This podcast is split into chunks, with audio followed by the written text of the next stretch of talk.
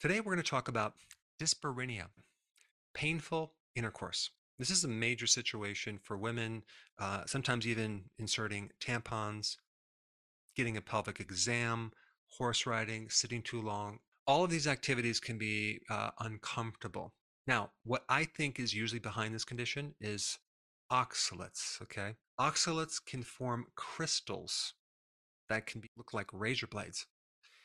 Sometimes you can get um, oxalate stones as kidney stones. Sometimes they end up in the joints. Sometimes they can create um, like gout like symptoms. It's called pseudogout, where oxalate crystals can go into the big toe, but they can also end up in other tissues too, like the uh, vaginal area. And sometimes if you present this theory to your doctor, they might go, oh, well, there's no scientific studies that relate to that. That's just you're wasting your time. But my thought is, first of all, just because something doesn't have a study doesn't mean it's not effective. I mean, are you just going to wait for the scientific community to do a study on something that there's no profit on? You can't necessarily make any money on it by having a food recommendation, by avoiding certain things. So just because a study hasn't been done doesn't mean that what I'm going to present is not true.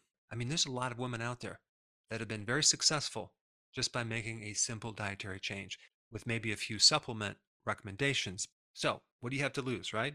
So, these are the foods that I'm going to recommend that you avoid for a while to see if oxalates are involved spinach, beets, grains, beans, potatoes, almonds, peanuts, kiwi, wheat germ, soy, xylitol, which is a common sweetener that a lot of people use on the ketogenic diet, blackberries, chocolate, eggplant, black pepper, Swiss chard, rhubarb, figs, and the spice turmeric. All of these foods have high levels of oxalates. Okay. Now realize that the oxalates come from your food, but your body can also make oxalates. And they do form with calcium to make these crystals. So let's say, for example, uh, you accidentally had some spinach or you had, I don't know, some peanuts or something like that. What you can do to reduce the effect of oxalates is consume some dairy with those products, okay? Now, it's not going to completely eliminate it, but what's going to happen is the calcium in the dairy is going to bind with the oxalates in your digestive system, and less will be absorbed into your blood. So, like, let's say spinach and you have like some cheese, right? Dairy can provide the calcium to reduce the effects of these oxalates. Now, what food uh, can you eat? Well, you can do any of the meats. You can do fish, seafood.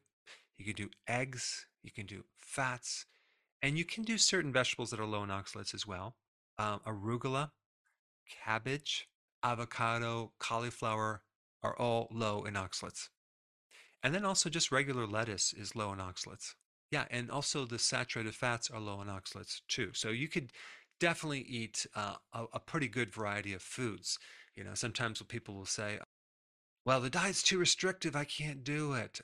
Well, how bad is this problem? I mean, let's weigh out the advantages and disadvantages of making these changes. I think it's it's going to be worth it if you can completely resolve these symptoms. Now, there's also been some connection with um, low B6 and having higher levels of oxalates. I did a video on this. I'll put it down below.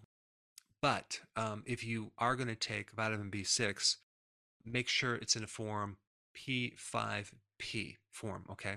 So I'm just going to mention that and I put some more information down below because I don't want to get sidetracked. But if you add calcium citrate before bed, like just one tablet, that can help you because again, the calcium will bind with the oxalates, okay? So you can actually uh, minimize that reabsorption especially if the oxalates are being produced in the digestive system.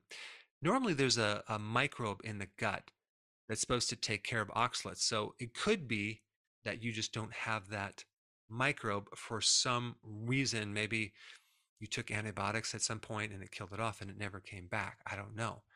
But this is why a very strong, diversified microbiome in your gut is very helpful to counter this problem as well. Uh, the second thing I would recommend is a product called NAG. And this is just a product to help um, build up the lining of the vaginal canal to help with some of this discomfort as well. You may find that if you add this, things can get a little bit better. And then there's one last product, CMO. Okay, and I'll put a link down below of all the different names. I'm not going to mention brands, but you'll have to pick your own brand.